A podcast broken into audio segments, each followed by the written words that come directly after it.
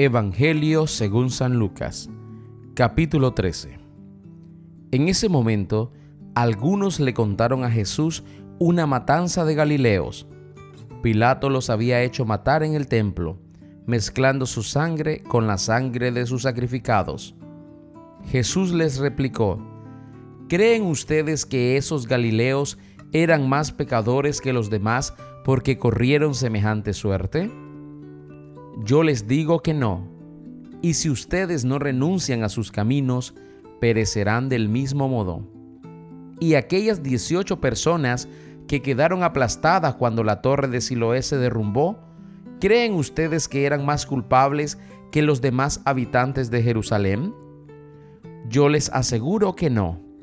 Y si ustedes no renuncian a sus caminos, todos perecerán de igual modo. Jesús continuó con esta comparación. Un hombre tenía una higuera que crecía en medio de su viña.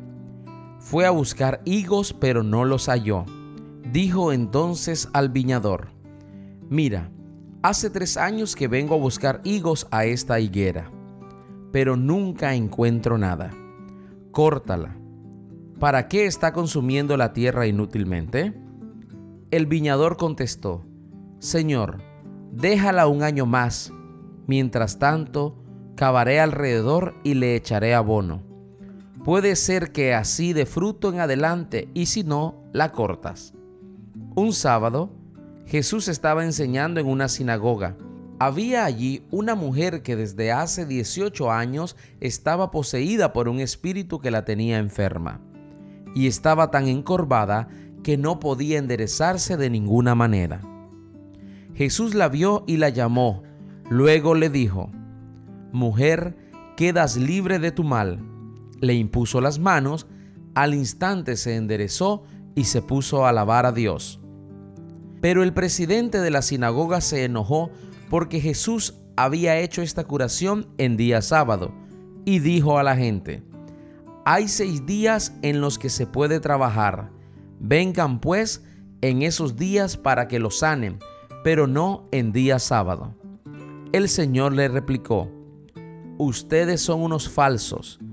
¿Acaso no desatan del pesebre a un buey o a su burro en día sábado para llevarlo a la fuente? Esta es hija de Abraham y Satanás la mantenía atada desde hace 18 años. ¿No se le debía desatar precisamente en día sábado?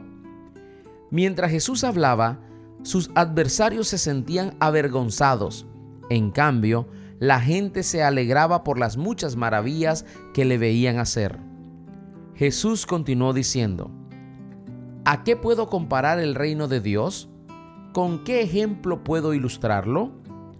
Es semejante a un grano de mostaza que un hombre tomó y sembró en su jardín. Creció y se convirtió en un arbusto y los pájaros del cielo se refugiaron en sus ramas. Y dijo otra vez, ¿con qué ejemplo podría ilustrar el reino de Dios? Es semejante a la levadura que tomó una mujer y la metió en tres medidas de harina hasta que fermentó toda la masa. Jesús iba enseñando por ciudades y pueblos mientras se dirigía a Jerusalén. Alguien le preguntó, Señor, ¿es verdad que son muchos los que se salvarán? Jesús respondió, esfuércense por entrar por la puerta angosta, porque yo les digo que muchos tratarán de entrar y no lo lograrán.